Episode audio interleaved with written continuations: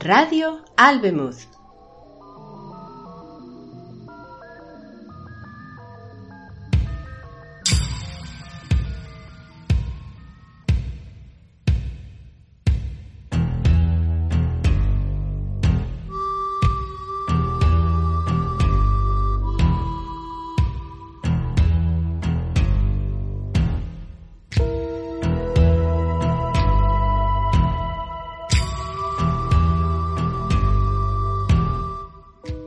Las ocho en punto de la mañana, de Rey Nelson.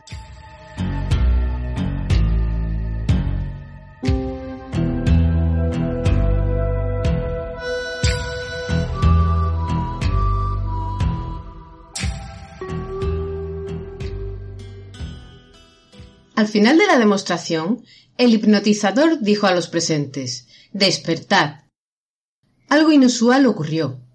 Uno de los presentes despertó del todo. Aquello era un hecho sin precedentes.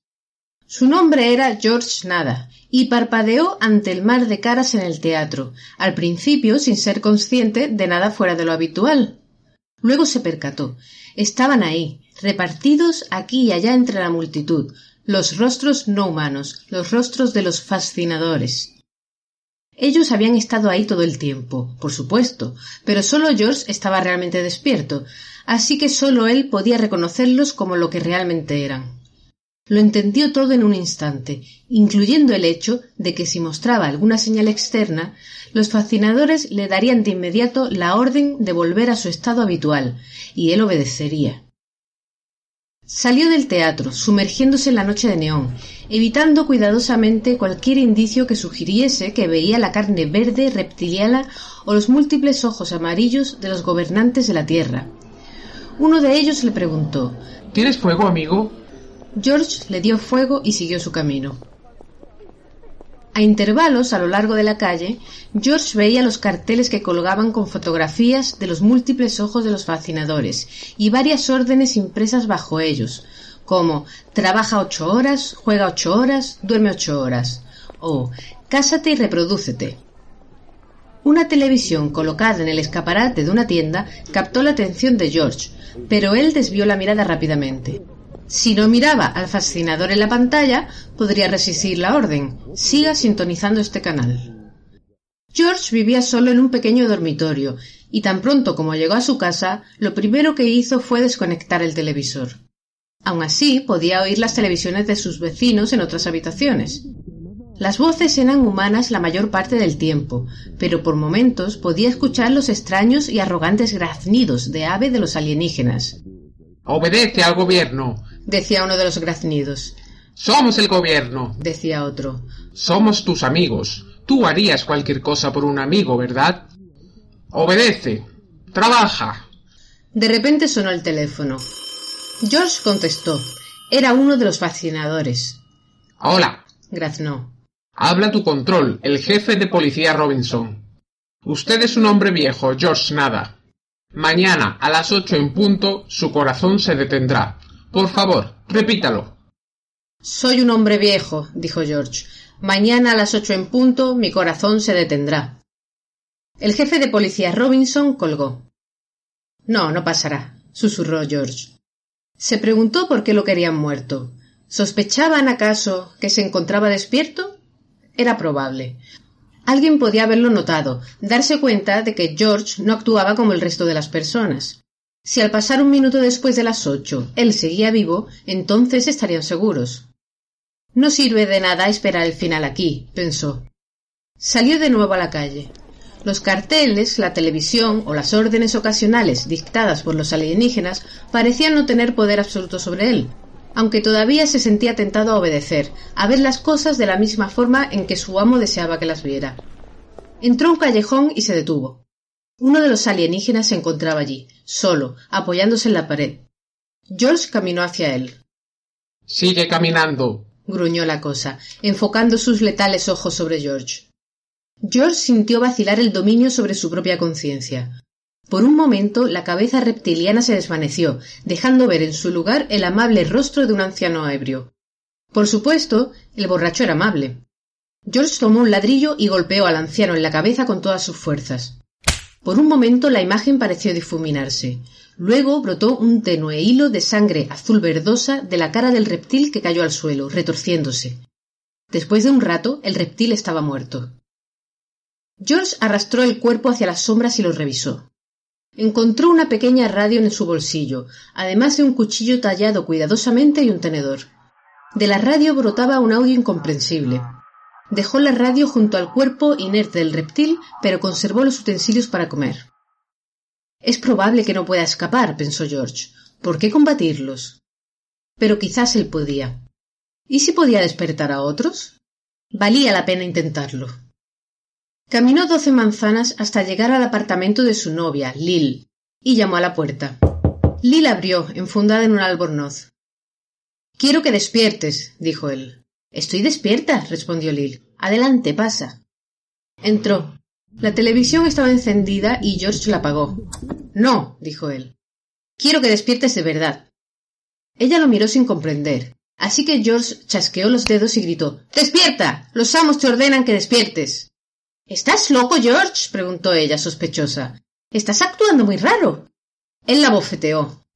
¡Para ya! gritó ella. ¿Qué demonios haces? Nada, dijo George, derrotado. Solo estaba bromeando. Darme una bofetada no es una broma, chilló Lil. Alguien llamó a la puerta. George abrió. Era uno de los alienígenas. ¿Podrían bajar el nivel de ruido? dijo. Los ojos y la carne reptiliana se difuminaron un poco y George pudo ver la imagen parpadeante de un hombre gordo de mediana edad en mangas de camisa. Todavía era un hombre gordo cuando George le cercenó el cuello con un cuchillo de cocina, pero volvió a ser un alienígena antes de tocar el suelo. Lo arrastró hacia el apartamento y cerró la puerta de una patada. ¿Qué ves ahí? le preguntó a Lil, señalando aquella especie de serpiente con muchos ojos en el suelo. Señor. señor Connie. susurró ella, con los ojos llenos de horror. Tú acabas de matarlo como si nada. No grites. dijo George, avanzando hacia ella. No lo haré, George. Te juro que no lo haré. Solo, por favor, suelte ese cuchillo, por el amor de Dios. Ella retrocedió hasta que su espalda tocó la pared. George vio que no serviría de nada. Voy a atarte, dijo George. Pero antes dime en qué habitación vivía el señor Coney. La primera puerta a la izquierda, yendo hacia las escaleras, dijo ella. Georgie, Georgie, no me tortures. Si vas a matarme, hazlo rápido, por favor. Georgie, por favor. La ató usando las sábanas de la cama y la amordazó. Luego buscó en el cuerpo del fascinador. Encontró otra radio pequeña de la que brotaba un idioma incomprensible y otro par de cubiertos. Nada más. George fue hacia la puerta de al lado. Cuando llamó a la puerta, una de esas cosas serpiente contestó. ¿Quién es? Un amigo del señor Coney. Quiero verlo, dijo George. Ha salido por un segundo, pero volverá. La puerta se abrió una rendija y por ella asomaron cuatro ojos amarillentos. ¿Quiere entrar y esperar? Claro, respondió George, sin mirarle a los ojos. ¿Vives solo aquí? preguntó mientras aquello cerraba la puerta, dándole la espalda. Sí. ¿Por qué? Le cortó la garganta desde atrás y luego registró el apartamento. Encontró huesos y cráneos humanos, una mano a medio comer. Encontró tanques con babosas gordas y enormes flotando en ellos. Las crías, pensó, y las mató a todas. También había armas, de un tipo que nunca antes había visto. Disparó una por accidente, pero afortunadamente no hacían ruido. Parecían disparar dardos venenosos. Cogió la pistola y todas las cajas de dardos que pudo y volvió al apartamento de Lil. Cuando ella lo miró, se retorció en una mueca de horror indefenso. Tranquila, cariño, dijo él abriendo su bolso. Solo quiero que me prestes las llaves de tu coche. Cogió las llaves y bajó las escaleras hasta estar de nuevo en la calle. El coche estaba estacionado en el sitio de siempre. Pudo reconocerlo por la bolladura del lado derecho. George se subió, arrancó y empezó a conducir sin rumbo. Condujo durante horas, pensando con desesperación en busca de una salida. Encendió la radio para ver si encontraba un poco de música, pero no había nada más que noticias, y todas sobre él. George Nada, el maníaco homicida. El locutor era uno de los jefes, pero sonaba un poco asustado. ¿Por qué lo estaría? ¿Qué podría hacer un solo hombre? George no se sorprendió cuando vio la carretera bloqueada y se detuvo en una calle lateral antes de llegar. No hay excursión al campo para ti, pequeño Georgie, se dijo. Acababan de descubrir lo que había hecho en el apartamento de Lil, por lo que probablemente estarían buscando el coche de ella. Lo estacionó en un callejón y tomó el metro. No había alienígenas en el metro, por alguna razón. Tal vez se consideraban demasiado buenos para esas cosas, o puede que simplemente ya era demasiado tarde en la noche. Cuando finalmente uno de ellos abordó el metro, George se bajó. Salió a la calle y se fue hacia un bar. Uno de los fascinadores estaba en la televisión, diciendo una y otra vez Somos tus amigos, somos tus amigos, somos tus amigos. El estúpido lagarto sonaba asustado. ¿Por qué? ¿Qué podría hacer un solo hombre contra todos ellos? George pidió una cerveza. Entonces, de repente le impactó la idea de que el fascinador de la televisión ya no parecía tener ninguna fuerza sobre él. Lo miró de nuevo y pensó, tiene que creer que puede dominarme para hacerlo. El menor indicio de temor por su parte y el poder de hipnotizar está perdido. Mostraron la foto de George en la pantalla de la televisión, y él se retiró a una cabina telefónica. Llamó a su control, el jefe de policía. Hola, ¿Robinson? preguntó. Al habla. Soy George Nada. He averiguado cómo despertar a las personas. ¿Eh? George, espera. ¿Dónde estás?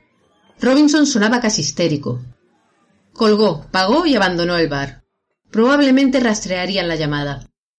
Cogió otro metro y se dirigió al centro. Estaba amaneciendo cuando entró en el edificio que alojaba al mayor de los estudios de televisión de la ciudad. Consultó con el portero del edificio y luego tomó el ascensor. El policía de la entrada del estudio lo reconoció. ¡Eh! Usted es nada. dijo con la voz entrecortada. A George no le gustó dispararle con el dardo envenenado, pero tuvo que hacerlo. Tuvo que matar a varios más antes de poder entrar en el estudio, incluyendo a todos los técnicos presentes. Afuera había un montón de sirenas de policía, gritos y pasos que corrían por las escaleras. El alienígena estaba sentado frente a la cámara de televisión diciendo somos tus amigos. Somos tus amigos. Y no había visto a George entrar. Cuando George le disparó con la pistola de dardos, simplemente se detuvo a media oración y se quedó allí sentado, muerto. George se quedó cerca de él y dijo, imitando el graznido alienígena. Despierta. Despierta. Contémplanos como somos y mátanos. Fue la voz de George la que la ciudad oyó aquella mañana, pero era la imagen del fascinador. La ciudad despertó por primera vez y la guerra comenzó. George no vivió para ver la victoria que llegó finalmente. Murió de un ataque al corazón exactamente a las ocho en punto.